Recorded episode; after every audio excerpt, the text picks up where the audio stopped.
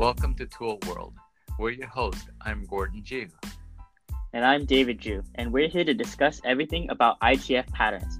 If you're interested in learning more, make sure to like the podcast. All right, welcome back to the Tul World podcast. I'm your host, David Jew, and I'm here with Master Jew. And I'm here with Mr. Jew. That's right. I'm thinking we should do like a new symbol here. New symbol. Instead of like the T, do like a W. What?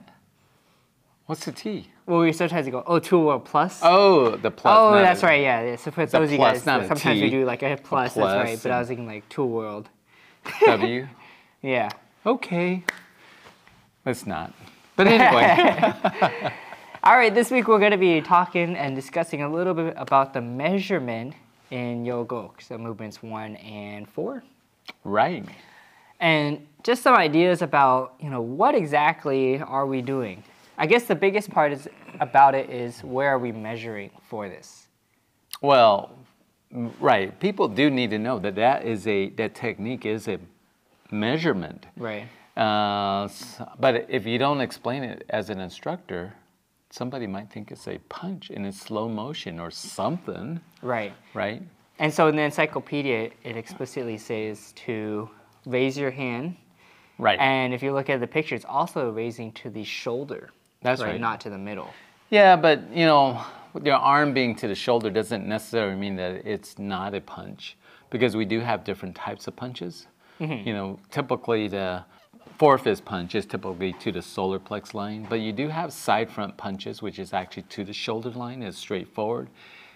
Um, you have twin vertical punches, which are not to the uh, solar plex line. So you have those as well. So they're not necessarily always to the solar plex line. And so could it be a punch? Yeah, it could have been a punch, but it does say it's a measurement, right? right. And so in, in the encyclopedia, it does say raise your arm, right? So you don't want to really um, make it look like you're winding up, pulling the hand back, and then executing the, the measurement itself. so how would you describe this technique to like a student how would you explain it to them Right. So when you look at the pattern, let's say the very first one, because they are different from the first one and the second one. They they are performed well. They're performed the same, but they look slightly different. I think. Mm-hmm. So when you look at the first one, it's off on a parallel raise stance, and your hand is more like in front of your belt, and so you raise that arm. But so the arm is already kind of bent, right? And so you kind of have to extend it out. But then as you move out, it kind of looks like because the hand is in the close to the solar plex line, it looks like it's doing this arc movement to the left, mm-hmm. right, as it extends out, which is a little bit different from the the other measurement because you're already have done some fore fist punch and your right hand's already on the hip and you move to the other side. You bring the left foot to the right and then you raise that hand up, but it just comes up right off the hip. So there's no, it doesn't look like an arcing movement as much. Mm-hmm. But the idea is still the same. Why is it an arc again for the first one? Is because your hand is already at the basically at the solar plex line, mm-hmm. and you're bringing it up to the side, to your side front.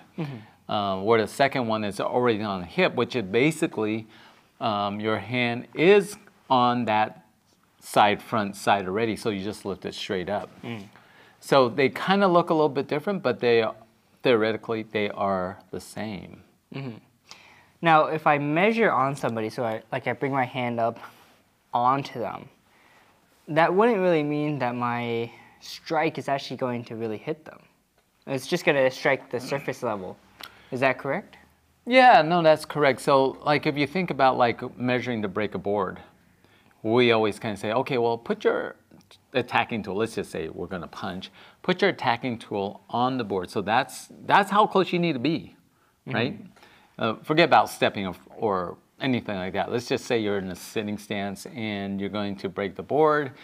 You would put your hand up on the board, but if the arm was fully extended when you measure, you may not actually break the board because when you break boards, you have to go in one inch deep. So the technique has to go in at least one inch deep in order for it to break. So if you measure and your arm is fully extended, there's a good chance that you won't break unless you lean forward into it. Um, so what you might end up seeing is you might see students when they measure, they bring their arm up on the board and their elbows are slightly bent. But how do, how do you know exactly if that's one inch or not one inch? Mm-hmm. And so when you think about Yul-Gok, that's kind of what you're doing. You raise that arm, it's fully extended, and you kind of raise it up. You, the measurement is off to the side of that person. Obviously, this is only a theoretical idea. You wouldn't do that in self-defense. Although I do, uh, I've said that when I spar, I use my hands as a measurement. I tap the person, you know, that kind of tells me how close I am.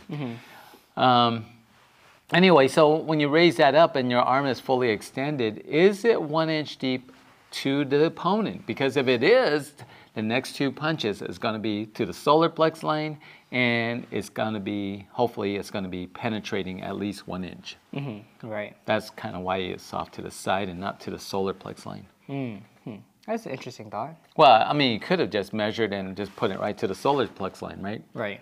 But if you were, again, same thing. If if you were trying to break boards, you could, the arm would have to be slightly bent. The question is, how much should that bend be in order to break that board? So I have to pull it off to the side. Now, oh, I see it's one inch deep. These next two punches should be able to do destruction. Right. Go right in. Okay. Does that kind of make sense? That does kind of make sense a little bit. Yeah. It doesn't explain that in the book. No, it doesn't. So all hy- hypothetical then. yeah. uh, you know, everything is theoretical in a way. Right. It's um, I keep saying this. You know, it's like uh, you could be an electrical engineer and it should work this way, but if you talk to an electrician, he says, no, it doesn't quite work like that, but it's close. And I'm going to show you how it really works. Right. Right. Uh, I think that's a new way of explaining it. Uh, a different way of thinking about it, actually. Well, how else do people explain that?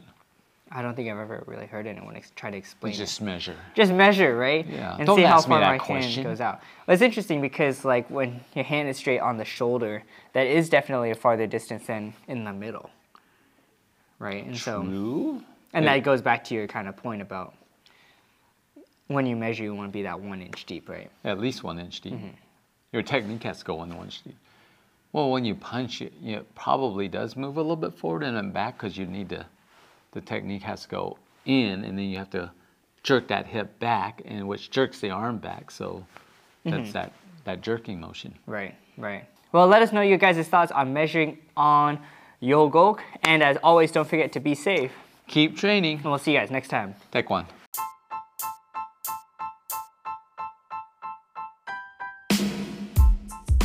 Thanks for listening to our podcast. We hope that you enjoyed it. We hope to see you next time.